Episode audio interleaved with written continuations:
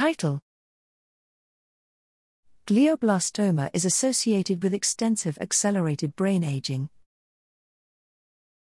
Abstract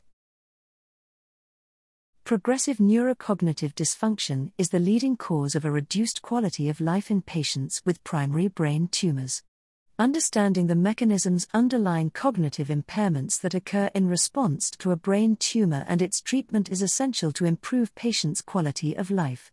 Here, we show that normal appearing non tumor brain regions of patients with glioblastoma display hallmarks of accelerated aging and share multiple features with Alzheimer's disease patients.